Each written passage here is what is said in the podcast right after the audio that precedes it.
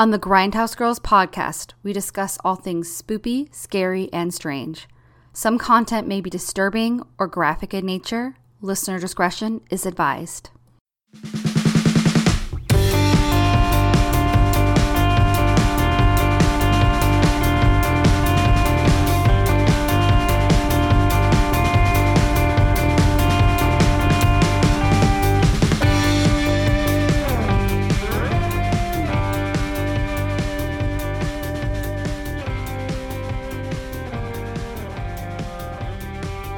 Hi there, my name is Brittany, and I love the Oscars.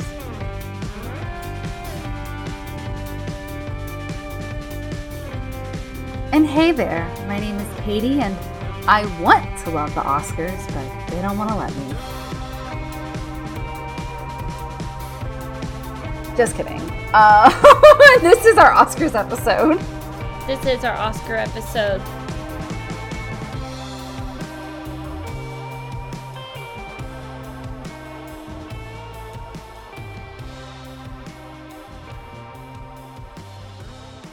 So, uh, me and Katie, both of us have been watching the Oscars the majority of our lives. Everyone knows I'm a Oscar fucking nut. So, And I used to be an Oscar nut, yeah, but I got jaded over the years. yeah, But still, it's still fun to talk about. it is. So we are here talking about it on one episode instead of just, you know, taking all of the time at the front end of the episode the week after. yes, and that's So That's a good way to do it. And I told Katie I was going to share some interesting info. So I was reading an article, and I believe it's on Variety, about why the Oscars are harder to predict now more than ever, which I thought maybe it had something to do with the streaming platforms that, you know, now you have movies that, like, it used to be that you tried to catch all these movies in theaters, and then if you didn't, you weren't able to watch them mm-hmm. by the Oscars the time the Oscars air. Well, actually, Yeah. there is now a site. If you want to pay $12,000, you can have your film submitted to this website and it's available for all the like 900 members of the Academy to watch. So now the low, low fee. yeah, the low, low fee. 12 But, you know, if you win 12,000 or 1,200? 12 12,000, if I'm reading it correctly, it was 12,000. That's nothing, right? With gas prices the way they are. I was thinking though, it makes sense, like because imagine if your movie wins Best Picture, how much promotional material you get. You get to put it on the DVD boxes and stuff. So I'm like, yeah. And if you're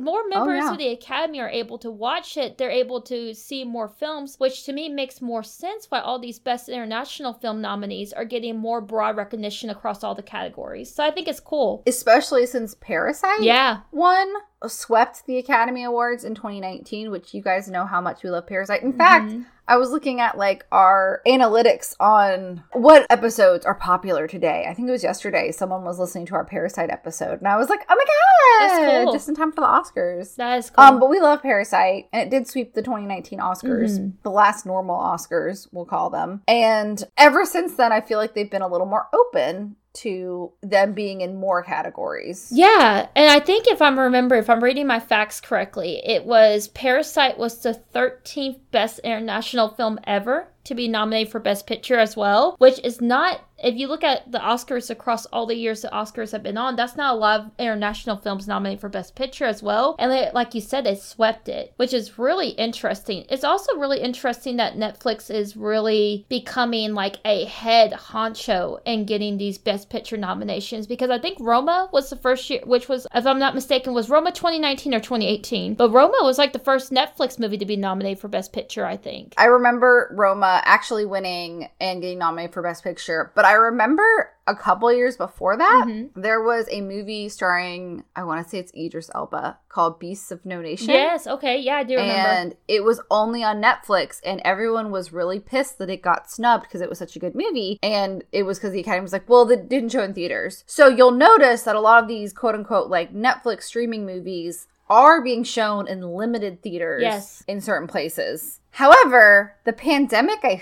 think they loosened some of those rules last year with the pandemonium. So I don't know if that's hard and fast anymore. And I think you're right. And I need to research this further and maybe something of interest to you. I think Netflix has completely bowed out the Cannes Film Festival at this point because I think Cannes is now like they have to be theater exclusive too. And that's knocked out some of the mm. Netflix movies. If I'm remembering correctly, I think that was mm. a hmm. controversy is that Netflix will no longer have movies submitted to Cannes. So, but I needed to research that article more and read more about it. I think there's a new rule starting in 2024, I want to say. And I'm so gar- sorry, guys. It's been a hell of a week, and I meant to fact check most of this. Mm-hmm. But I think uh, 2024, now films that are submitted to the Oscars, at least 30% of the cast has to be of, what's the word I'm looking for? Of a, um, not a smaller demographic, but they're looking, they want at least 30% of movies nominated, I think, in 2024 to feature at least 30% of cast as people of color are female. So they're trying to make oh, okay. it more diverse inclusive and inclusive yeah which is i mean does depend though because yeah. i was talking about this with one of my coworkers passing did not get nominated mm-hmm. for anything and i thought that was a shoe-in yeah for a number of awards and it didn't get nominated for anything. And i was like this sounds mean but i do feel like the oscars have a quota for diversity because a lot of people that are still running the academy are of an older mindset and yeah. maybe aren't as broad in their horizons of watching films. Yeah. And i feel like you know there's been a lot of complaints about like female directors don't often get nominated.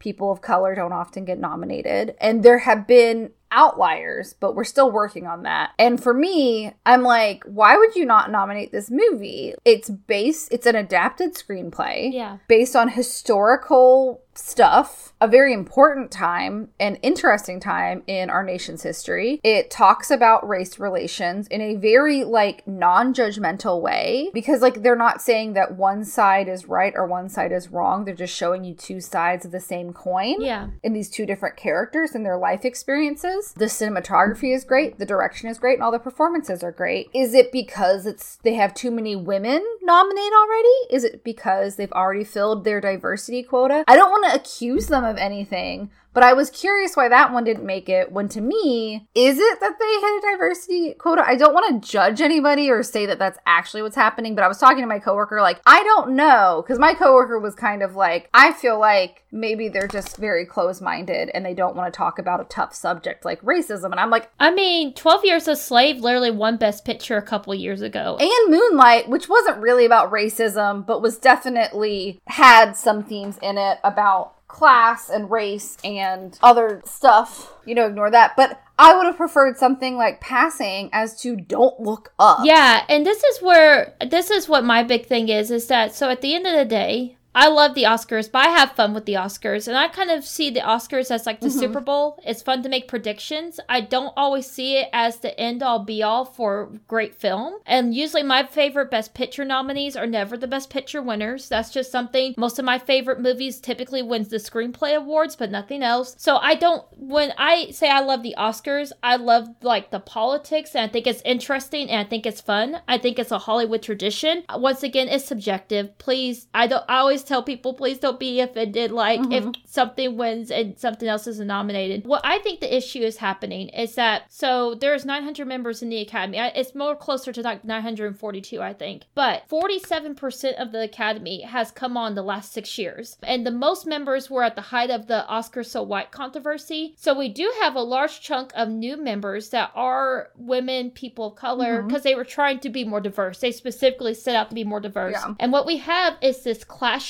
of uh, people's opinions. So for ideals. Yeah, and for example, I know I brought this up before, but you know, Caitríona Balfe, who plays mom, plays uh, Buddy's mom in Belfast, she's been nominated across the board at all these awards festivals for Best Supporting Actress, and it seemed like she was a shoe in for the nomination for Best Supporting Actress. And then, of course, the Oscar ballots came out with the nominees, and she was missing off of it, but her co-star Judi Dench was on there. And so, what we know from the past is that the Academy loves Judi, and somehow she made the nomination, and she's great as. Granny. I mean, she's great as Granny, but I thought yeah, but she's barely in the movie. Exactly. But then you had Jessica and Buckley. the lady that played Vivian Vance in Being the Ricardos, yeah. who is the only of the four main actors to not be nominated from that movie, which I don't really like that movie that much, but we'll get to that. But she didn't get nominated, and she was in much more of that movie. Yeah. And Judi Dench has already won an Academy Award, maybe more than one, at least one. I love Jessie Buckley, and Jessie Buckley has proven she's a very talented young actress and one to keep an eye on. But we haven't seen Jessie Buckley really nominated for supporting actress in other award shows, but yet she was nominated for The Lost Daughter at the Academy Awards. So, well, they completely snubbed. I'm thinking of ending things, so which was a travesty. So I'm like, maybe they're trying to apologize for that. That's the other thing. A lot of times the Oscars feel like they have to apologize for people because they overlooked them, and then like those people prove their worth, and then they're like, ooh, whoopsie. Like we all know what happened with Heath Ledger. They completely ignored him for Brokeback Mountain because they weren't ready for it yet. no, they weren't. And then like he passed away, and they're like, um, we're gonna give it to you for The Dark Knight, even though personally, uh, not uh, in my opinion, an Oscar-ish performance, but I'm not a snob about it. So like, I'm just glad he got one. But the reason he got it for that was not that performance alone. It was we feel bad about it. Well, and I I personally loved Heath Ledger in The Dark Knight. I thought like his take He's on great. like an anarchist Joker was amazing. But that's another thing as history Yeah. as history unfolds, we do look back at the Oscars. And I mean, even someone like me who loves the Oscars, watches them every year. I mean, Crash winning over Brokeback Mountain. That's something his, history has not smiled upon. Shakespeare Shakespeare in Love winning Best Picture is not something history has smiled upon. Or even more recently, can we argue though that even in 1994, which is one of the best years of film that we've been alive, that Forrest Gump should have won over The Shawshank Redemption or Pulp Fiction? I don't know. It's like it's a good movie, but is it is it the best of the three? So I was thinking even it's palatable. even watching these It's movies, palatable. like I was like, so as we got, we'll talk about Best International and all that kind of stuff. I've heard no one really talk about Mhm. Lunana, and I watched it last night, loved it. I'm like, but ten years from now, Oh, good. 10 years from now, is that going to be the one people are talking about? Like, oh my God, Lunana came out in 2021 and no one mentions that was nominated, but it's a great movie. So it's interesting to see how ch- history changes our aspect of the Oscars too and Yeah. what movies, you know, outlive history. Yeah. But I also feel like I feel like some of it is also you're gonna get a little give and take because, for instance, the the 1999 Oscars with the Shakespeare in Love stuff, Oh, like that was when 97. Paltrow winning Shakespeare in Love. Oh, but the winners were announced in 99. Yes. That's why it said 99. Okay. So Shakespeare in Love did win, and that was weird because oh wait, that's a different year. That was Saving Private Ryan, Thin Red Line, Life is Beautiful, and Elizabeth was Shakespeare in Love year. Oh, and I would say Saving, no, so American Beauty was 99. 97 was Titanic, 98 was Shakespeare in Love. But wouldn't you say Saving Private Ryan is probably the most time withstanding of those fi- pictures? Uh, I don't know. I feel like Life is Beautiful. Life is more Beautiful withstanding, is a good personally. movie. Yeah. And that's what I was gonna say is uh Ro- Roberto Benigni won Best Actor for Life is Beautiful. So they got a little give and take. Yeah. But then they gave Steven Spielberg Best Director, which Saving Private Ryan is a great is a good movie, but it's not one I want to watch over and over again because it's not super pleasant to watch. But like when Paltrow won and everyone was like, eh? But I mean, I'm looking at the actresses other than Cate Blanchett. I'm like, I don't know if anyone else is. But like Edward Norton lost for American History X against Roberto Benigni, but I do think Roberto Benigni was amazing in Life is Beautiful. Yeah. And that is a movie that, especially that year, was very much like, oh my God, like it is, it's heartwarming and also really depressing. Yeah. If you haven't watched Life is Beautiful, it's one of my favorite movies. I saw it in high school, in, in school, and uh, I, my whole class was crying. But it's a great movie. But it was one of the first foreign films to like cross over Yeah. And like everyone liked it. Everyone saw it. I think they also dubbed it in English though, which helped, but it's also really silly to watch Yeah. because they're very obviously not speaking English. Anyways, love hate for me with the Oscars. When they get it right, they get it really right, but they have a history of getting it wrong too. But I do think, even though some of my favorites were snubbed this year, Titan. You know, I do think that there are some very inclusive movies, Mhm. and a lot of the movies that got nominated that I wouldn't have watched had they not been nominated because I wouldn't have heard of them, Yeah. I have enjoyed this year. That's good. However, There's some that I forced myself to watch because they were nominated because I wanted to at least watch 80% of what we're going to talk about today that I hate that I had to watch. Yeah, I feel And that. I don't think they deserve a nomination. I think we're on the same page about them, but we'll get to them. So we're not going to go into crazy spoilers though. no. Like we're going to try to keep it not spoilery, but we're just to we're to do a rundown of our 10 the biggest categories. We're not to do everything obviously, but we're to do about 10 categories and just kind of go through them one by one and kind of give you some ideas about what we predict our woulda coulda shouldas and our feelings on some of them. But and we'll do a lot of fun facts as Britt said. Yes. I will say, um, I think I talked with Katie about this before. One of the things I will always give credit f- to the Oscars for, me personally as a movie lover, is ever since I, I haven't started being able to see every Best Picture nominee except for when I became an adult and I was able to start driving myself to the movie theaters and doing that kind of mm-hmm. stuff. But Yeah. it has forced me outside my comfort zone and what I would normally watch. Mm-hmm. Like, and I do appreciate that Yeah. because I normally would never watch sci-fi or sports movies, but I will watch sci-fi and sports movies if they're nominated for Oscars. So, and sometimes Yeah. I really like them. Like- so, I don't think I would have gone out of my way to go see The Worst Person in the World, which we actually got to see in theaters Yeah. this last weekend. And I loved it. I cried a lot. mm. um, in a good way. It's a very good movie. I think we're ready to Yes. start. Unless there was there anything else I missed. I'm sorry. I know we got interrupted. no, you're good. You don't have to apologize. I think we got everything. I think we may come along a few more things as we start to talk about these, but I'm ready if you're ready. Um, so we are going to start off with best score as our first Oscar prediction of the night. The nominees for best original score are Don't Look Up, Nicholas Britell, Dune, Hans Zimmer, Encanto, Germaine Franco, Parallel Mothers, Alberto Iglesias, and The Power of the Dog, Jonny Greenwood. Okay, so best score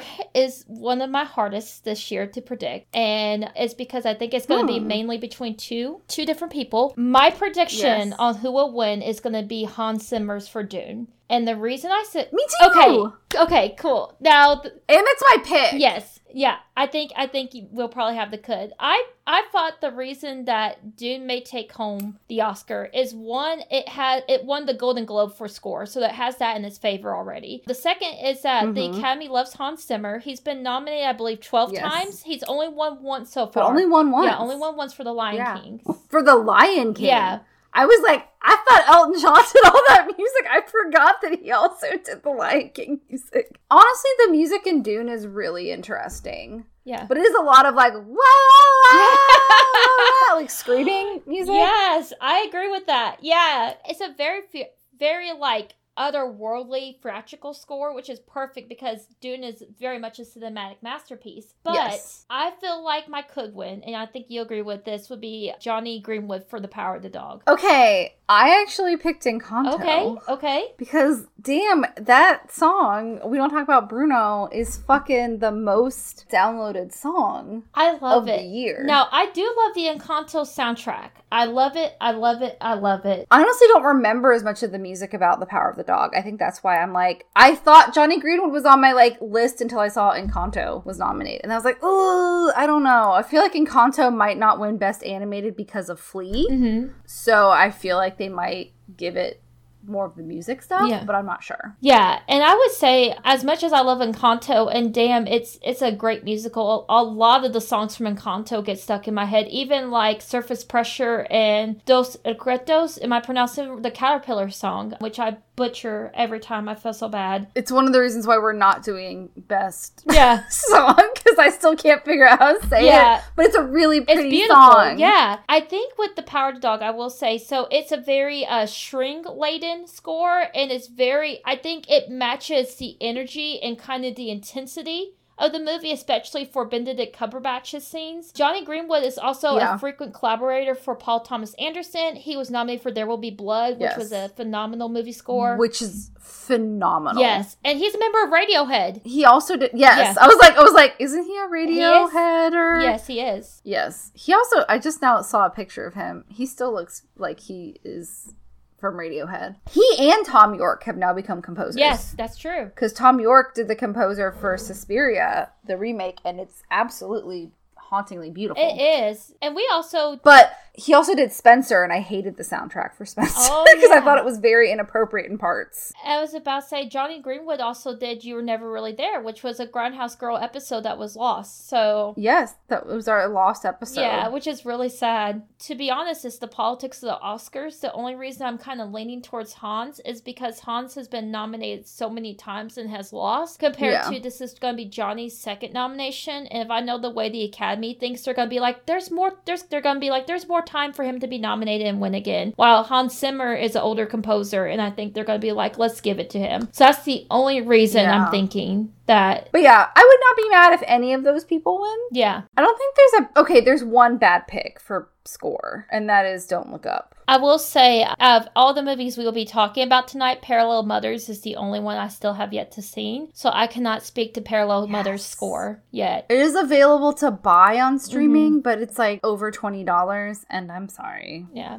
no. I'm hoping if it's five ninety nine, I will rent I'm it. hoping it will be available to rent before the Oscars. That's my hope. I hope so too. Yeah. King Richard is coming on HBO Max, I believe, in like a week, and we just didn't. We couldn't delay this recording this, so we had to do it this week. And then Licorice Pizza is the same way as Parallel Mothers, so I'm hoping they'll both come down on their rental prices before the actual Oscars. Yes. But anyways, is any of them winning going to make you upset? No, I wouldn't be upset at any of them. um, I do, as hard as it is to say, I think my should win probably is going to go to Jonny Greenwood. And it's not because I didn't like Dune's score. Um, I love Encanto's score, but the Power of the Dog, Mm. I really did feel like the underlying tension throughout the whole movie, I think is because the score was such a part of the movie. Yeah.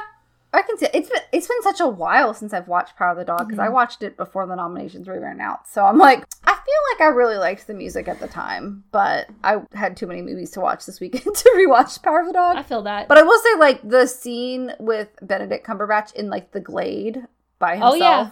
That's as far as I'm gonna go. I won't spoil it too much. But there's a lot of like really beautiful music in that, and it is kind of setting the scene. So I it's really good. I think he's a good composer. I think he deserves an Academy Award. So I'd be cool with him winning. But I feel like they're gonna give stuff to Encanto because I don't think it's gonna win Best Animated. I don't know. It's Disney though. I think it will. I and the only reason I think Encanto is going to win Best Pitch, I actually think Encanto will be the winner with Luca being the could. And that's because the animated picture, it seems to always go towards the movies that are more geared towards children. I've never seen a serious adult movie win Best Picture so far. Except for the Spider-Man one, which I still have not seen. Into the Spider Verse? Oh, it's it's like a blend though. but that was more of like a yeah. It's, it's definitely for kids. I Yeah, like I think adults can enjoy Into the Spider Verse, but it, it was marketed towards a younger audience. It's just enjoyable for adults too. Yeah, and it's Disney. The Encanto. Yeah. Like I feel like Disney Pixar are always going to win because ABC runs the Oscars. Just kidding. But not really. They do own everything. That's our woulda, coulda, shouldas for score, and I think we're gonna move on to screenplays. Yes. I will announce the adapted Mhm. screenplays for adapted screenplay, which. If you didn't know what adapted screenplay is, it means that they're adapting the screenplay from another source. So, like a book or a short story or blah, blah, blah, which there's a lot of movies this year that were adapted. I don't know if I'm saying this person's first name correctly or their last name, because I believe it was an Irish first name and I couldn't find the pronunciation. So Cian or maybe Shin, I don't know. Heder for Coda, Ryusuke Hamaguchi, and Takamasa Oe for Drive My Car. Jon Spaihts, Denis Villeneuve, and Eric Roth for Dune. One of them is a story by credit, and the rest of them are just writing. Maggie Gyllenhaal for The Lost Daughter and Jane Campion for The Power of the Dog. My should is going to be Coda. I think Coda will win. My could win, and I would be really happy if it would, is Drive My Car because I really like Drive My Car. But I think The Power of the Dog is probably going to win. Oh no, not The Power of the Dog. The Lost Daughter is probably going to oh, win Oh, okay. because they didn't nominate Maggie Gyllenhaal for Best Director. And I feel like it's nominated for a lot of secondary stuff. And I feel like it's probably, I feel like it's a good chance. I could also see The Power of the Dog. I have a lot of like either ors this year because it is really hard this year. Yeah. But I feel like The Lost Daughter may win. What did what were were yours different than They mine? actually were, which really surprised me. Yeah. Uh, so my my will win. I do think Jane Campion's The Power of the Dog will be the winner. I think my could win will be Drive My Car. And I'm actually for the should I am tied. I as much as I love Coda, is everyone knows is my favorite Best Picture nominee. I I think there was some parts in Coda that were a little bit more juvenile. I loved it, but I feel like The Power of the Dog took a novel and Jane really took the grit of that novel and made it more palatable and left a lot of the subtext unspoken. And I thought it was brilliant. She did. Yes. She let her actors do so much of the talking in that movie without saying anything and I love that. There was a lot of visual storytelling yeah. through that movie too. Like you got his background with Bronco Pete. Like it was subtext, but it was pretty obvious from the visuals you got, which was very interesting. And also, like, because she didn't over explain it, you had things to talk about afterwards. Yes. I'm kind of sad that there's so many good contenders because I feel like Denis Villeneuve and the other writers of Dune deserve such praise for making Dune understandable. Yeah. because so many people have tried to make that into a movie and it's so confusing. But I understood everything that was going on in Dune. And I have not read Dune, but I was vaguely familiar with it. Yeah. So, and it makes me want to read the books now because now I'm like, oh, maybe I do want to, like, know the underlying stuff. Yeah. I the only thing I don't like about I don't really want the Lost Daughter to win though because I feel like she didn't cut enough of the yeah. story out. It was too long. I feel like the Lost Daughter was a little I don't know if meandering's the right word. I thought the Lost Daughter was a very yes, yeah. I felt like the Lost Daughter was okay. Was. Good. I'm glad I used the right word. I felt like it it, it was yes. a very strong directorial debut and a very strong like first writing screenplay, but my could win drive my car what i what i think was really oh. what people don't talk about with drive my car is that it was a short story that they expounded upon they gave such several lives. short stories yeah it was a book a collection of short stories and he took different parts from each yeah. one he took drive my car and there's several other mm-hmm. ones that he took from as well okay so drive my car they expanded upon that, but they took the other stories and added them into the plot of the Drive My Car story. So they kind of sandwiched the other stories in the middle okay. of the plot of the Drive My Car short story, which I found really interesting. Yeah. I was like, that's interesting because then you can leave out stuff that is going to make it too long and bring in stuff that adds meaning and depth to it. I really love yeah, Drive My Car. I did too. Maybe it's because there's so much theater in yeah. it too, as theater people. Yes. I was like, I want to do Uncle Vanya now in multilingual production of it. I thought it was so cool. I also thought with The Lost Daughter, like I said this to one of my coworkers who is interested in movies, but he doesn't actually go out and see all of them. So he's always asking me like what movie we're doing. And I was like, so it's kind of like I don't want to be this person, but also like I don't want to make people feel bad, but it's kind of like one of those like eat, pray, love kind of scripts. Like middle aged white lady goes on vacation by herself and has an existential crisis. Yeah. And it's a well done movie, but I'm like, been there, done there, seen that. It was fine.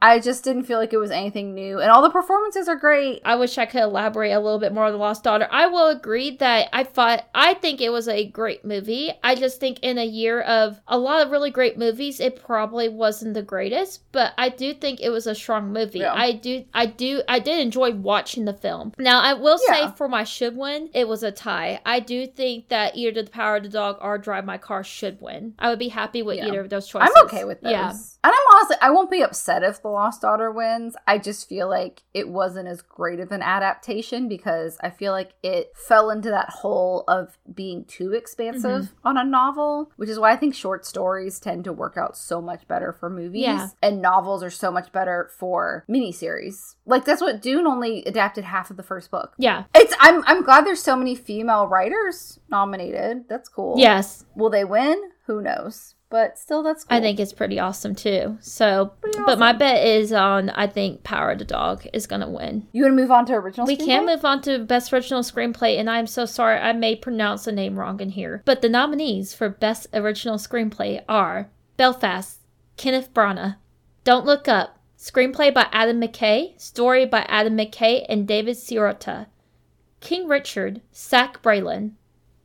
Licorice Pizza, Paul Thomas Anderson and The Worst Person in the World, Isabelle Volk and Joachim Trier. What are your woulda, coulda, shoulda? Okay, so my will win. I think Belfast is going to win. That was mine. That was my prediction. Yes. Yeah. Or King Richard. Yeah. Okay, King Richard's maybe. good. I haven't seen it yet, so I'm not sure. Yeah, King Richard so. is not a weak nominee, but my could win is actually the worst person in the world. That is my could and should Yeah. because it's so well done. It's so well mapped out Yeah. because by the way, I saw the original poster, the Norwegian poster, and it's like or I guess it's the French poster. Julie Julie it's Julie or Julie in Norwegian. And it's like 12 chapters. Yes. And that's what the original title was. The Ah. American title is The Worst Person in the World. But the story is, it tells you up front this is the story of Julie in 12 chapters with an epilogue and a prologue. And that's what it is, which makes it like go really like paced. It's really well paced. And it was super, super enjoyable, even though I cried a lot. I also laughed a lot. Yeah. And actually, a lot of people laughed. And we saw in like the local art house theater and there wasn't a ton of people but there were people of all ages like there were a couple people a little older than us and there were actually like a lot of like college kids Yeah. there which i was kind of surprised i was like good for y'all absolutely I will say my uh, should win is a tie.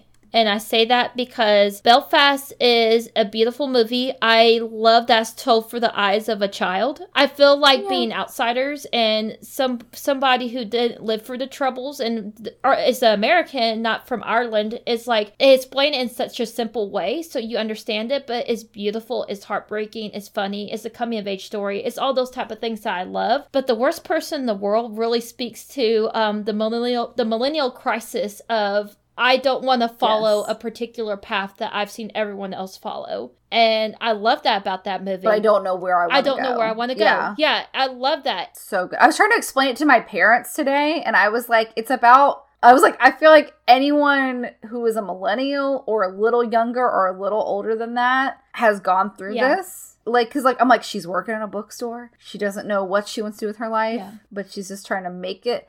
And I'm like, it's me every day, which is probably why I really liked it. And also, there was one part of the movie that was like a mirror of something that had happened in my own life. Actually, there were two things that were a mirror of something that happened in my own life. And I didn't know that going into the movie because I kept myself in the dark and I lost it in the theater. I was trying really hard not to like cry loudly, but I could not stop crying. But it was cathartic. Yeah. It was good crying. It was great. I I really want the worst person in the world to win. I liked Belfast. I really did. It's a good movie. It didn't hook me like a lot of the other ones did. Yeah. And maybe it's because I've watched a lot of things about that time in Ireland. Like Derry Derry Girls is hilarious, but they also take that subject matter very seriously. And I didn't feel like completely connected to the main character, but I did like that it was like from a different perspective because it was from like a Protestant family who didn't want to harm their neighbors Yeah. but were feeling pressured to. And I did like that aspect, which I guess it's semi autobiographical Mhm. of Kenneth Branagh because it was like his family did live in Belfast and he had to live leave. I'm also love that there was a Van Morrison soundtrack. That was my favorite part. I think Belfast is good. Again, it's not one that I would be upset with it Yeah. winning. I'd be like, oh, okay. I would be upset with Don't Look Up. Yeah, no, I think it's definitely either going to be Belfast with Worst Person in the World being my second choice. I will say this as a closing thought before we move on to our next category. Every single man I know that loves movies that's seen Belfast, Belfast is traditionally their favorite from this past year. I don't know a lot of women that've seen The Worst Person in the World. I wonder how many more women would absolutely adore that movie if they saw it. But anyways, it's a fabulous movie. Please go watch it. So I think we're moving on to the acting categories. Yes. Starting with, we're gonna do supporting actor or actor in a supporting role. Ciarán Hinds as Pop in Belfast. Troy Kotsur as Frank Rossi in Coda. Jesse Plemons as George Burbank in The Power of the Dog. J.K. Simmons as William Frawley in Being the Ricardos. And Kodi Smit-McPhee as Peter Gordon in The Power of the Dog. And I feel like I need to put the character names because, like, I know I'm always like, who did they play? So, my personal pick is Kodi Smit-McPhee because I really, really loved his performance and he's a young actor. And I feel like they give more leeway to young actors when it's supporting actor. But the other way they swing is a really, really older actor who's been working in the business a long time, and that would be Ciarán Hinds. So I feel like he's very much a possibility, probably will win, but a could win is Troy Kotsur because he did win Golden Globe, Golden Globes and SAG. Mhm. I feel like, and I really liked his performance in Coda. So those are my would, could, should. I feel like Ciarán's probably gonna get it. I didn't realize how old he Yeah. was because he was in Rome. He played Julius Caesar like di- like when I was in college. Not I was in high school. No, I was in high school. I was visiting a friend in college. That's the first time I saw it. And he was Mance Rayder, but that was like the early seasons of Game of Thrones. He's just such an imposing and healthy looking man, which is ironic because his character isn't super healthy in Belfast. But he's such a like a healthy, imposing man. I didn't realize he was like about to turn seventy. I think. So I was like, oh, okay. Well, maybe maybe he will win it. I don't know. What do you think? Were you the same or total opposite? kind of the same, just different different actors in different places. So my will win is actually Troy Kotsur.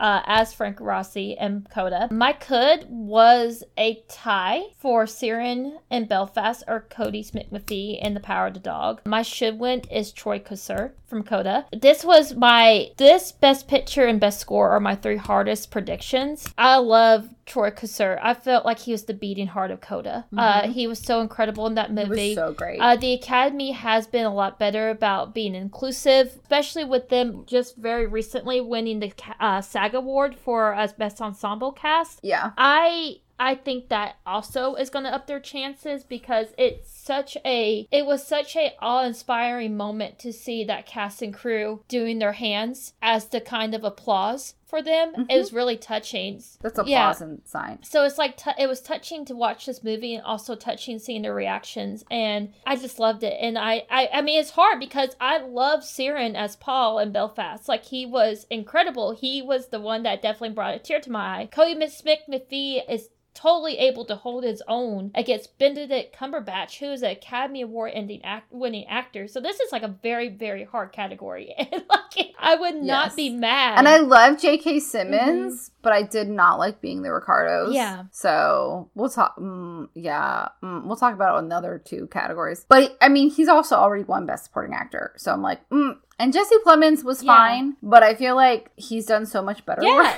Like, it sounds bad, but I feel like again they snubbed. I'm thinking of ending things, and people noticed. People noticed in like the film critic world. They literally paid attention to the makeup for like the teeth yeah for that. and It didn't even get nominated for makeup. It was ridiculous. So I feel like this might be a like we're trying to make up for the fact because he definitely had more depth. And I'm thinking of ending things. So did Jessie Buckley. I will say that I've personally like Jesse Plemons was not is not a bad actor, but I felt like he was definitely the link the weak link in this nominee category, this nominee pool. His character also has the least interesting stuff going Yeah. on. Um, but anyways, I guess we're going on to best supporting actress. yes, now. we are. Whenever you are ready. Yes, the nominees for actress in a supporting role are Jessie Buckley playing Leda Caruso in The Lost Daughter, Ariana DeBose playing Anita in West Side Story, Judi Dench as Granny in Belfast, Kirsten Dunst as Rose Gordon in The Power of the Dog, and last but not least, Aunjanue Ellis as Oracene Brandy Price in King Richard. So my will win, and I have a feeling yours is the same. It's going to be Ariana DeBose for West Side Story. My Uh-huh. win is Aunjanue Ellis for King Richard. This was, uh, Aunjanue was so great in King Richard. She really, really was. I Oh, I know, and you're you'll you'll know when you see it. She, It's the she's so good. only one I haven't Yeah. seen of all of these Yeah. for this category. But I will see it before the Oscars. I will say, and I know we've had this discussion before, but I will say I do think the should win should be Ariana DeBose in West Side Story. I think Jessie Buckley also has a chance of winning, but that's before I've seen King Richard, so Mhm. that could knock her out of the water. I really like Ariana DeBose. I've been in West Side Story. I've seen West Side Story, so like nothing was surprising in that movie. It was Mhm. well done, but it wasn't different than any other production of West Side Story. There wasn't a vast difference of it. So it's a very it's a good adaptation. It just wasn't anything new, but I do think in my opinion, West Side Story your production will fall apart if you don't have a good Anita Yeah. and Anita's the glue that holds that show together. And she did a fabulous job doing that. Everyone could sing in that movie, which is so rare for Hollywood musicals nowadays. She sang beautifully, she had life, and she handled some very tough scenes. And I think Anita's that role. It's one of those roles that no as long as the actress is good at playing Anita, and you shouldn't cast someone who isn't good to play Anita, she's almost hands down gonna win because everyone likes that part. Because it is incredibly difficult. Because she, you know, America is like the fun song of West. Well, there's a lot of fun songs because Officer Krupke is also fun. Yeah. But America's like a fun song, and she's the lead singer for that, and she holds that song together. But then also, she has to sing A Boy Like That, which is a very emotional song. And then she has to go do another scene, which I won't spoil. I don't know. I feel like it's not spoiled because everyone's seen West Side Story a thousand times. But the scene at Docks before the ending is a very difficult scene for an Yeah. actress to perform. And I think she did a very good job doing it. And so I would love for her to win. And it's nice to have an actress who can sing and who can dance be nominated for a musical because I'm sorry, Emma Stone, but I did not like you in La La Land. And I did not like that she won. For- I like her, but I didn't like her in La La Land until her one song at the end. Yeah. I was like, oh, it was good. But the rest of it, I was kind of like, this is not great. But Ariana DeBose is amazing. Yeah. And I would be totally happy if she won. I wouldn't be mad if Jessie Buckley won because I like Yeah. Jessie Buckley. Or and I wouldn't be mad once. Probably, I don't think I would be mad if Aunjanue Ellis won. But I haven't gotten to see her perform this part yet. Yes. So that's why I didn't even like put her on the production list because I haven't seen her in much of anything that I know of. There's other actors that I've seen in other things, and I'm like, mm, I'm pretty sure they're a yes or a no. But her, because I haven't seen a lot of her work, I don't want to say anything either way. So Yeah. we'll see if my opinion changes after I see the movie. I will say if Ariana doesn't win, it's going to be fucking fascinating because she has taken home the Golden Globe. eh, she has taken home the Golden Globe and the. It's gonna be a fucking blood sport if she doesn't win on Yeah. the press junket. It's gonna be like last year's Anthony Hopkins winning Yeah. Best Actress. We're like, what the fuck happened? but can we talk about the fun history of knowing that literally two actresses will win for the same role 60 years apart? Because Rita Moreno. That would be amazing. Yeah, she won Best Supporting Mhm. Actress for Nita way back in the 60s. That's what I'm saying. And Karen Olivo won the Tony Award when they did the West Side Story revival yeah, after she was in In the Heights. I'm telling you, it is a built-in award-winning part. yeah. And it's just because it's just, it's like Macbeth. It's like Othello. There are just certain roles that are made for people to win awards for playing them because they are very difficult. Ooh, Titus Andronicus. Oh, Ooh, yeah. Ooh, oh, oh. Uh, no one ever does Titus Andronicus. Or Prior in Angels in America. Oh God! I wish I could Love saw. Prior. I wish I could have saw Andrew Garfield as Prior. I've seen videos of it. It was pretty great. Yeah. Um, speaking of Macbeth and whatnot, I guess we're gonna move on to actor Yes. category. So this is best actor in a leading role. This is another stacked category, guys. First up, Javier Bardem as Desi Arnaz in Being the Ricardos. Benedict Cumberbatch as Phil Burbank in The Power of the Dog. Andrew Garfield as Jonathan Larson in Tick Tick Boom. Will Smith as Richard Williams in King Richard. Denzel Washington as Macbeth in The Tragedy of Macbeth. I really want Andrew Garfield to win because Tick Tick Boom wrecked my soul, and I haven't seen King Richard yet. That being said, I feel like a should win is probably Benedict Cumberbatch because he improvised a lot of his stuff in The Power of the Dog, and that is so much him. But I think, and I would not be mad about this, I think the will win is probably Will Smith because they have snubbed him for years. It might be his Leonardo DiCaprio year. This may be the year he gets it. And and I've heard across the board good things about King Richard. I would love to see the Fresh Prince win an Oscar. That would be awesome. I would not be mad at any of those. But Will Smith, I mean, he's been waiting forever for this fucking thing. And I really, really thought he was going to win it for Pursuit of Happiness, and then he didn't. I mean, I would be okay with it. But I also think Benedict Cumberbatch has been nominated before and hasn't won yet. So Oh, he won for a- he won for he the won? Imitation Wait, Did he Game. win for Imitation Game? Mhm. Never mind. Yeah, Will Smith's gonna get it. Yeah.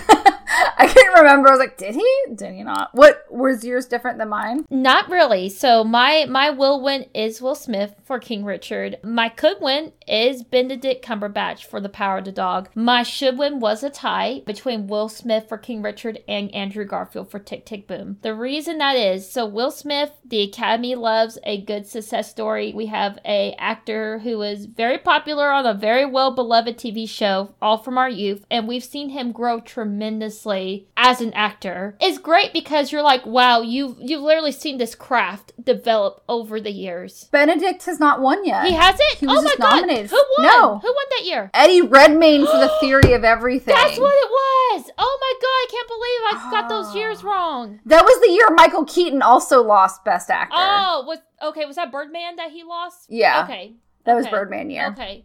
Okay. So who knows? Maybe. Oh, I don't know. I don't know. Oh, But see, Benedict tends to correcting me on get nominated for a lot of stuff, and there's not a lot of wins. Yeah. Like he gets nominated for, and he is amazing. What we do know right now is that Will Smith is leading a little bit, winning the Golden Globe Award for actor and drama, and he also Mhm. won the SAG Award. So he does have two awards under his belt so far. I will also say very quickly, as much as I love Will Smith. I think he will win. I wouldn't be mad. I think he'd be my other should win. Andrew Garfield did a really phenomenal job of Oh playing God. Jonathan as both like you you loved him, you saw how lovable he was, but you were frustrated Mhm. with his choices too. And I love Yes. that about his portrayal. Yes, and he also became Jonathan Larson so much that when they play him next to Jonathan singing, and there's like people have like shown them singing side by side, I'm like, oh my god, like Yeah. it's amazing. It's so good, which is the opposite of being the Ricardos, where nobody becomes their characters. And I'm sorry, if I like all those actors. I like Javier Bardem. I think he's a great actor. I think he was a bad physical choice for Desi because Desi was a short, high pitched voice. I mean, I'm not saying he's not a, he's a man, but like he has a much higher voice than Javier Bardem. And Har- Javier Bardem is a wonderful actor, but he has a very deep voice and he's a very imposing man. Yeah. And I never thought Desi Arnaz was a very imposing person, which is I think why a lot of people liked him was because he was very friendly and approachable. I think Wilmer Valderrama fits him more physically, which I don't think he has the acting chops per that I know of. I think Javier Bardem's a great actor, but he just didn't sound like Desi. But Nicole Kidman was the same thing. Like she looked a little bit like Lucille, but she did not sound like Lucille. And she really only had her mannerisms when she was doing a part of like the TV show. And I've watched a lot of interviews with Lucille Ball because I really love Lucille Ball. She's one of my idols and one of the first people that made me want to do like comedy. Like I love her. So like it was very disappointing watching Yeah. Ricardos. I'm like, it's not that the, the performers are doing a bad job. They just I don't know if it's the direction or if they didn't work on it long enough, but I just feel like they didn't become these characters. And when you have so many other people like Will Smith, like Andrew Garfield, that are becoming historical figures and really becoming those people, I'm like, ooh, no contest. So I'd be very surprised if Javier Yeah. wins. I would too. And he's already won Best Supporting Actor too, so I'm like, you already got one. I told you it would be the Ricardos too. It's okay movie. Mm. It's not a great movie. It's okay. It's okay. Like it's not like Nope. the worst movie I ever watched, and it was interesting enough. It kept my attention, but not much Mm. more than that. I will say there is a reason that being Ricardos has acting nominations and not screenwriting or direction or Best Picture nominations. True. And I.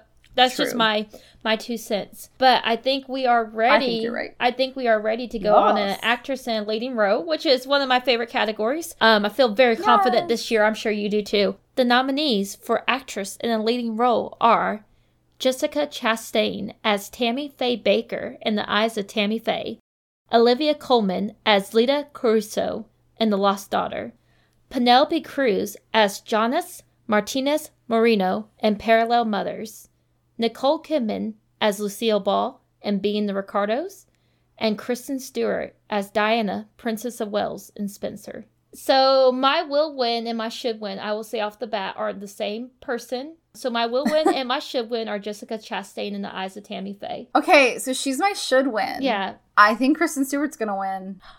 Oh. Because I think Kristen Stewart Yeah. did an amazing job. And I think she really became Diana. Just like, but Jessica Chastain, Yes. I don't.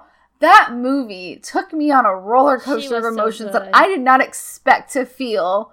And she was so funny and so heartbreaking. Yeah. And I just loved her. And I also really like I like the I like Diana obviously Diana mm-hmm. was a great person, but I also think Tammy Faye. So many people remember Jim Bakker's just awfulness, and they forget that Tammy like was an actual good person. Yes. Who, by all accounts that I have heard from very ants like people who are like people on the other side of the aisle that aren't even religious, are like she at least practiced what she preached and like loved everybody, and she's an example of what Christianity is supposed to be, in my opinion. Yes. I may not agree with her theologically, but like I agree with her showing God's love through actions Yeah. and loving people and welcoming them no matter what. And I loved it. Also, she sang in it and it was great. Yes, I will say that Kristen Stewart is my could win, but I think Jessica Chastain is going should win and is going to win. And the way she played Tammy, it's like so I I didn't know a lot about Tammy Faye Bakker until after I saw the movie and I looked up clips of her. So she is like literally like possessed by the ghost of Tammy Faye in this movie. Like she is so Yeah. fucking convincing, and she does this great line of towing this really great emotionally beautifully caring woman with this naivety because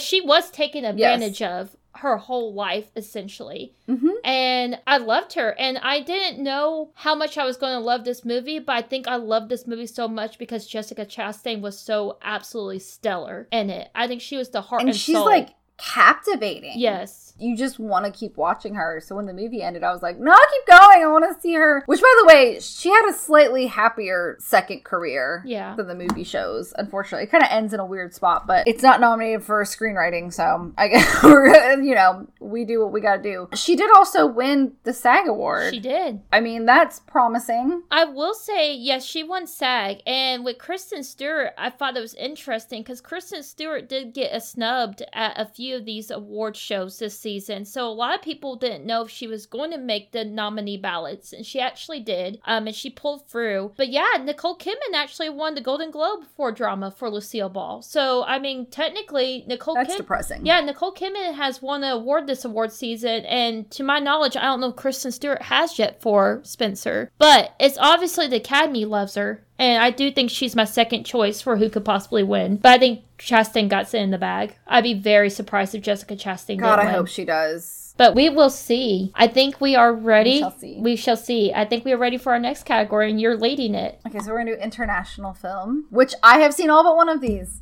Drive My Car from Japan. Flee from Denmark.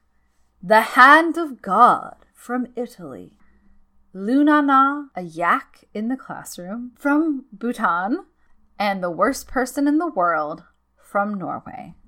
I'm so tied with two movies. Drive My Car and The Worst Person in the World touched me in different ways. I really, really want the worst person in the world to win. It's my should slash could. No, I guess it's just my should. But I think Drive My Car probably will win.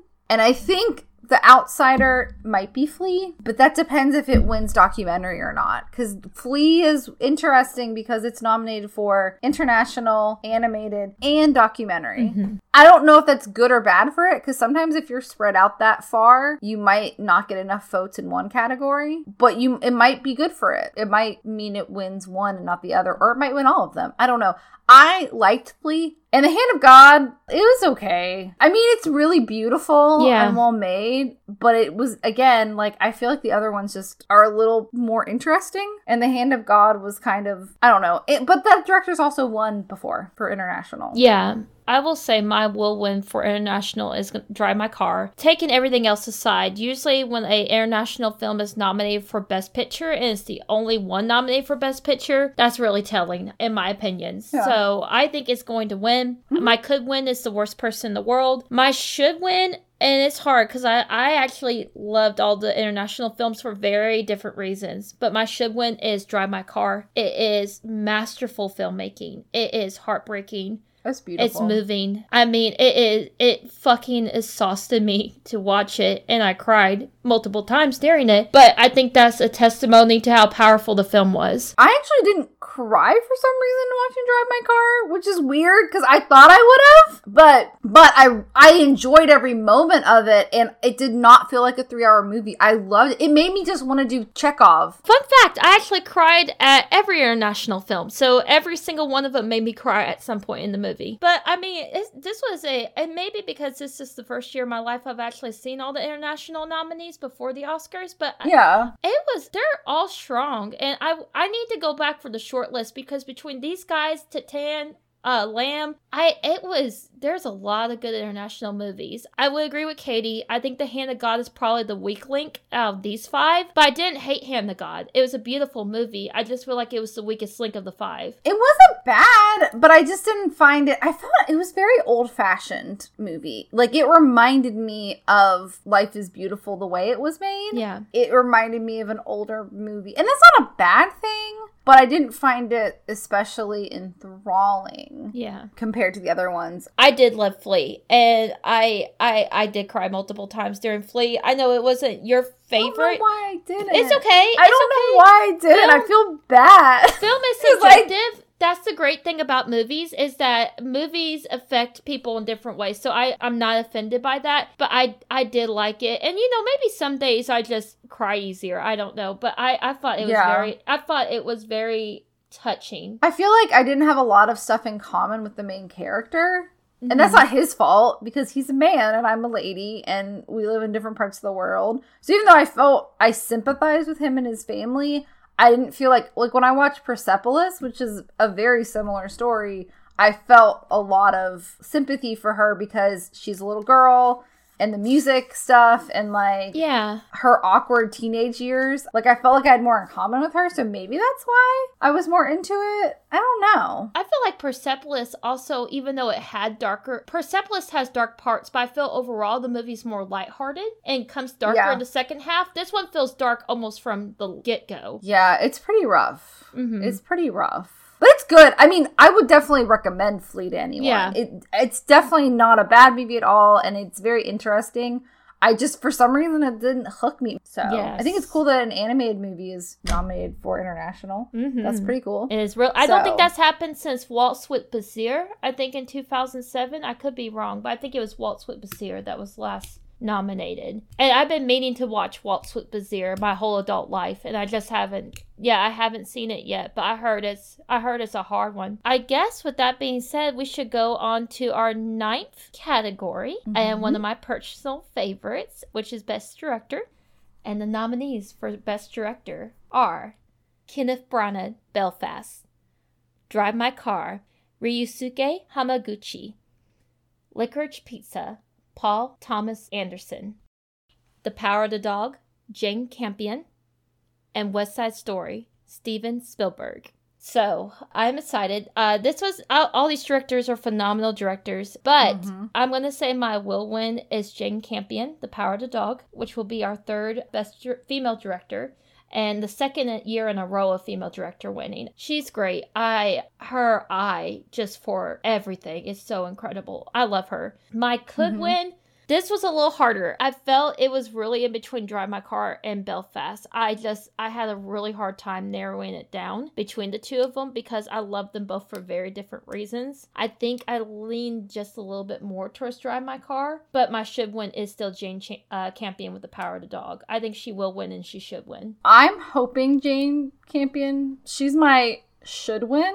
Mm-hmm. Could win is Drive My Car, but I think Kenneth Branagh probably will win. I mean, I like Kenneth Branagh a lot. He directed my absolute favorite Shakespeare adaptation, Much Ado About Nothing. That is one of my favorite films of all times. Watch it. If you think Shakespeare is boring, watch that one. It's great. Michael Keaton is the comedy relief, and he is an insane person. And I don't mean that like in a bad way. I mean like he literally is just meandering and doesn't stop talking and pretends to ride a horse that is not there. It's like Monty Python. Um, anyways, I want Jane Campion to win, frankly, or Ryusuke Hamaguchi, but I f- he has been nominated eight times Wow. for an Academy Award, and he is. Oh. I thought he had won one. He has never won. And this is a very personal film. It's autobiographical. But Jane Campion also has not won yet. But she, her movies have won. But like she's never gotten to win. So here's what I feel like there's gonna be a switcheroo. I feel like one of them's gonna win screenplay and the other one's gonna win director. And Oh, it all depends on which one because they both wrote screenplays. Yeah, but she'll get adapted. He'll get original. Yeah, but I feel like whoever wins screenplay probably won't win director, and vice versa. I think they're both going to win screenplay, though. I think she's going to get adapted screenplay and he's going to get original screenplay. Then I guess Ryusuke gets. No, I'm kidding. Yeah, I don't think Drive My Like- Car has been around long enough in theaters for it to have like the hype like Parasite did though because Yeah. Parasite was like in theaters for several months before the Oscars and it was like everyone was seeing it and Drive My Cars on- hasn't been in like Yeah. the big theaters. Well, Parasite also has storytelling in its favor, and that is gripping storytelling. Like you get the And action and you go out the door. Yeah, and Drive Yeah. My Car is very slow, and I love it. It's not a bad movie. It's just very slow. I don't think it's everyone's cup of tea. Parasite is pretty much everyone's cup of tea. If you don't like Parasite, there's something wrong with you. Yeah. The only person I would be disappointed in winning, and not that it's not it's not a good movie, but I don't really think Steven Spielberg should have been nominated because West Side Story was just basic good movie. Like the direction. It's good. It wasn't great. I'm surprised they didn't get adapted screenplay though for uh, Tony Kushner because I like Tony Kushner as a writer, and I was like, oh, maybe he'll get nominated. No, I guess we kind of agree mostly. Yeah, I think even the ones we don't agree on, it's just that our coulds and our coulds and wills are are switched up. That's what I'm like, uh, like, and I, again, I'm taking the more cynical approach because I'm like, I want Jane to win because I do think that was a more masterful film. But I feel like Kenneth Branagh has been nominated eight times and has never won. And that's crazy because he is a really good director. But I feel like his, before Belfast, his mm-hmm. directing has kind of sucked. Murder on the Ori- Orient Express, mediocre. Yeah. A lot of his movies have been very mediocre lately. And Belfast is great. I think Belfast is really good. I think it's a return to form. But like, Yeah. I kind of would rather give it to somebody who like consistently has put out really good stuff. But maybe that's me being a bitch. I don't know. Still love Kenneth Branagh. I really Yeah. do. But he's not consistent. So, but the Academy seems to like him, but not. He's like a Leo. This is, maybe he and Will Smith are gonna sweep everything. I think this is going to be another year where it's like you get two awards and you get two awards and you get three awards. Like I just, I, I think it's going to be a hodgepodge year. I really do. Yeah. But yeah, I guess with that, um, we'll move on to the very last one, which is Best Picture. Yes. Which there's ten of these. Why do we have ten? Uh, yeah. Sorry. I think it's inclu- an inclusivity thing, which in some ways is great, but it's also too many choices. This one for me, I have I don't even know if my picks are going to be anywhere near to being right. I feel that. Yeah. But with that, the nominees for Best Picture are Belfast, Coda, Don't Look Up, Drive My Car, Dune, King Richard, Licorice Pizza, Nightmare Alley, The Power of the Dog, and West Side Story. Okay, so my personal favorite, because it made me cry, is Coda, and I really want Coda to win. But I think my could and will, I don't know which one is could and which one is will, but I Yeah. feel like Power of the Dog and Belfast are probably more likely to win. And I like both of those too, so I'm okay with all three of them. However, and I wrote this down, I might commit a crime if Don't Look Up wins. Uh, there's no way in hell. It would be the There's no funniest way. fucking thing in the entire world, but I literally think I might commit a crime if it wins. It's terrible. And it's just I have no idea why it's nominated. But I think I think Jane Campion could obviously win for Power of the Dog. She's been nominated before and her movies have won a lot. But um I don't did the piano win best picture? I think it might have just been the actors. It was just the actors. So but Belfast is great too. But Coda is like Coda got me in the feels and I was crying. Yeah. And I was watching that movie by myself. Like that one, mm, it checked all the. I think I was also PMSing, so maybe it, that's why it, it won me over. I don't know. It touched me, and and they already won best ensemble cast for SAG Awards, which Parasite also won. So I'm not saying it has to win, but I'm just saying. That is a, a very common thing with the Academy where you'll have movies that are stellar movies, usually great ensemble casts that don't get nominated for individual awards. Slumdog Millionaire is another perfect example of that, yes. too. And also, both of those movies are casts of primarily people of color. Because I was reading an article by Vox, and they were like, "Is it that?" Because they were like, "Slumdog Millionaire was the last movie to win Best Picture with no acting nominations." Yeah. And they were like, "Is it a coincidence?" I'm like, I hope it's not, but I could see it either way. I was trying to figure out if they actually campaigned for any of their actors to be nominated, and I honestly don't know. Yeah. Because sometimes things get updated after the fact, and I'd have to like go use the Wayback Machine on the internet to be like, what was the short list for Best Actor? But Song Kang Ho, Yeah. I'm surprised.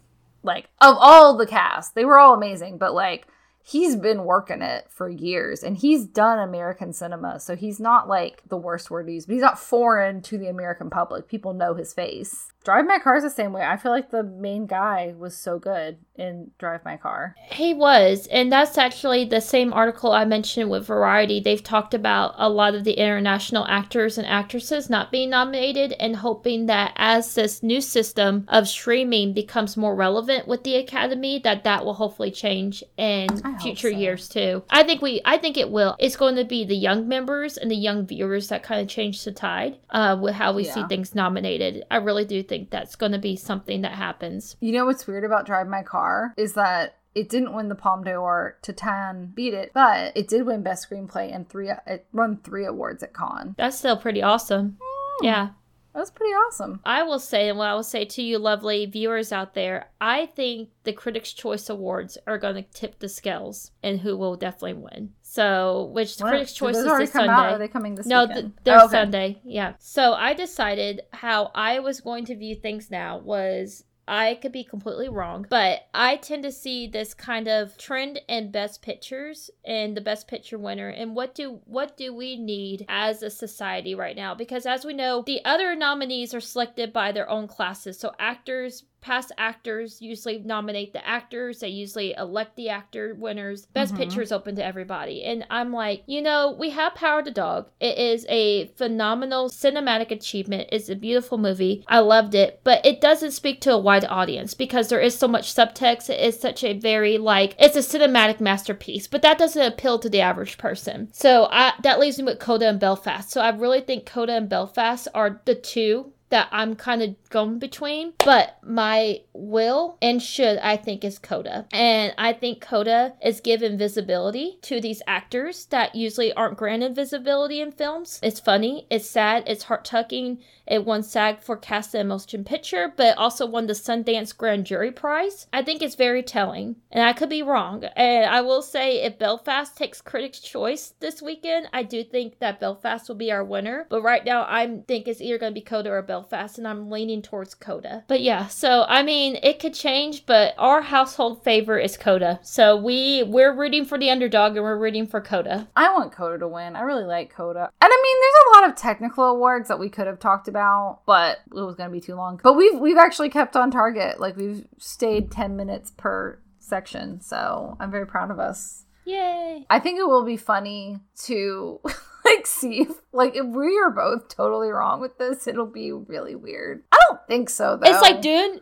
Dune takes it. We're like, what the fuck? Where did Dune come? I no, like-. Dune was a honestly great movie, Dune but was great. yeah. I just like the other ones I feel are more Oscar appropriate. yeah, But maybe I don't. I really they like Denis Villeneuve. They like to nominate him. They don't really like to give him things. yeah, I mean, and we'll we're not gonna like live stream on the Oscars, but we might check in like we did last year, maybe after Best Picture, off and on, depending on how the evening's going. If we're really Yeah. wrong, I might just.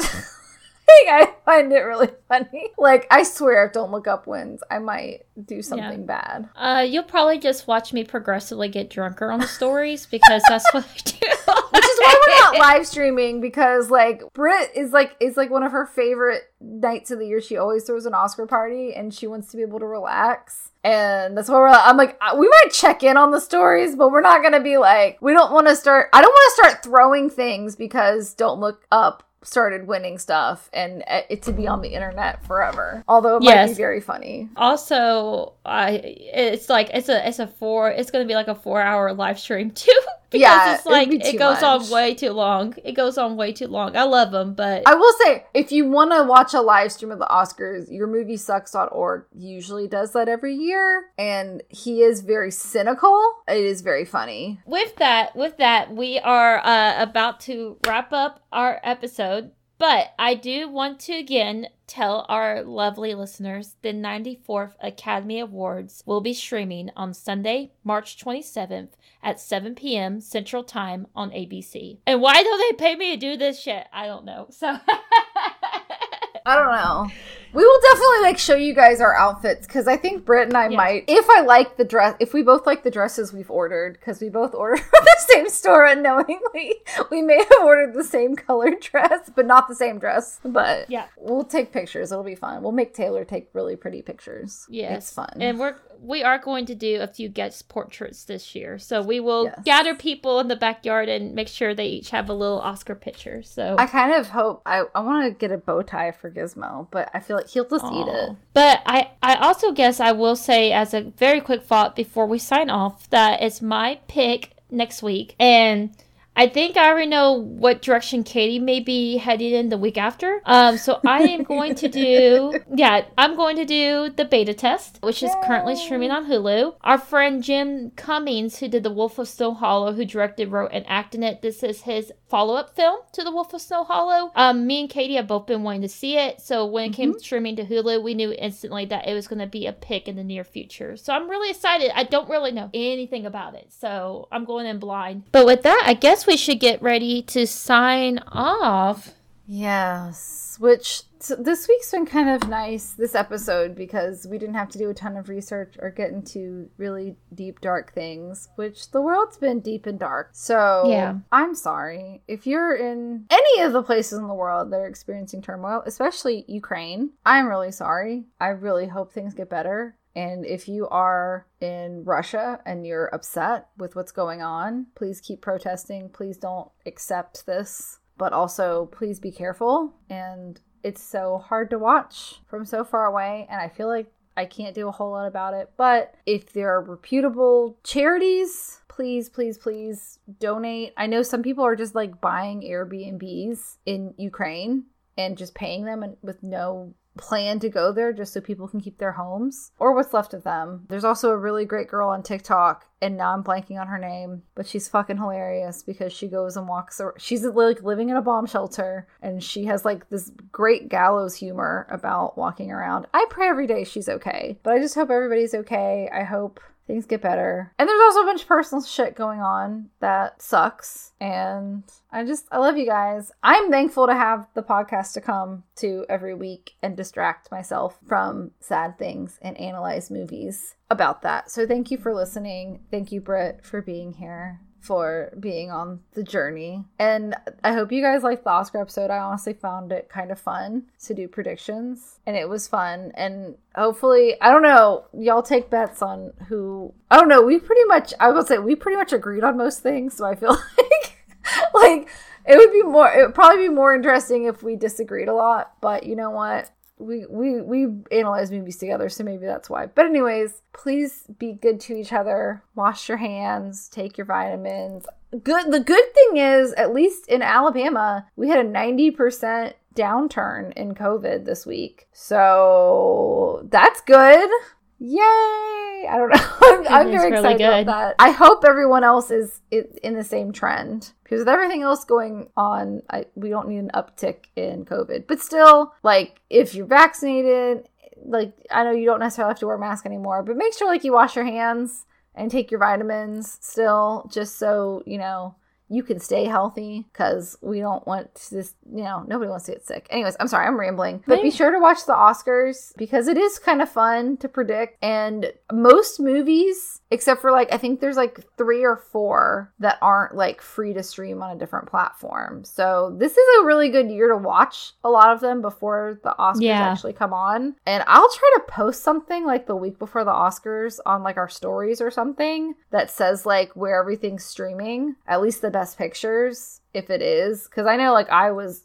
confused about where they were streaming. So I'll try to remember to do that if we can, just so you guys can watch them too before you listen to this episode. But hopefully we've made you interested in some of the movies too without spoiling too much. But anyways, I'm rambling. Happy Oscars week and be sure to wear a fancy dress, drink some champagne or whatever, and get progressively more and more drunk as we inch closer and closer to best picture. Love you guys. Gizmo says hey. He's asleep now, finally. So, yeah, kind of following up with what Katie said, there's a lot going on personally that's been really, really hard, and then a lot going on in the world. I know as a person who reads the news and watches the news and listens to things, things aren't good. But I do believe in kindness, and I do believe when there's nothing else you can do, be kind to people, take care of each other, love each other, um, do something nice for a stranger, do something nice for yourself. I preach that every single week. The Oscars have always been a nice thing for myself. It's always been an escape from reality for me. It's kind of like how I guess some people watch sports. I like to dress up. I like to drink. I like to be around my friends. And we just have a good time and forget about the world for a little bit. So I hope, whether you love them, whether you hate them, whether you don't know what the fuck is going on, I hope you maybe tune in and find a little bit of that. Laugh at the actors' speeches. They give some interesting ones sometimes. Admire the dresses. The fashion is usually on fleek, if people still say that.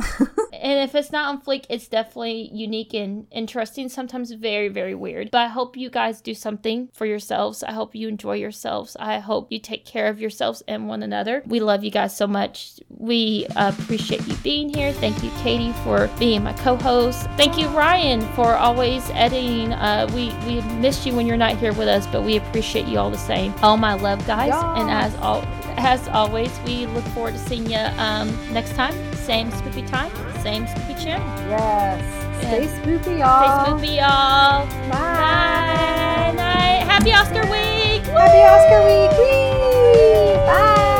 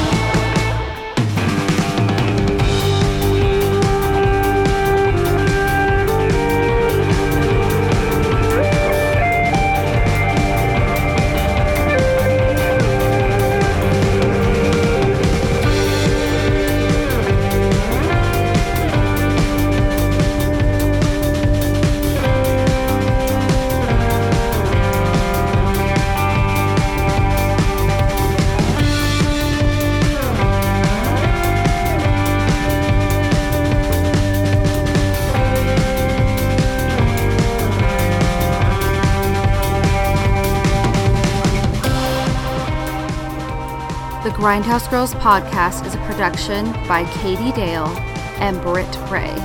Our editor is N.R. Moody.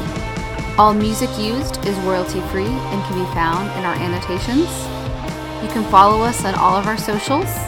And if you have any comments, questions, or just want to say hey, our email is contact us at grindhousegirlspod.com. Thanks for listening.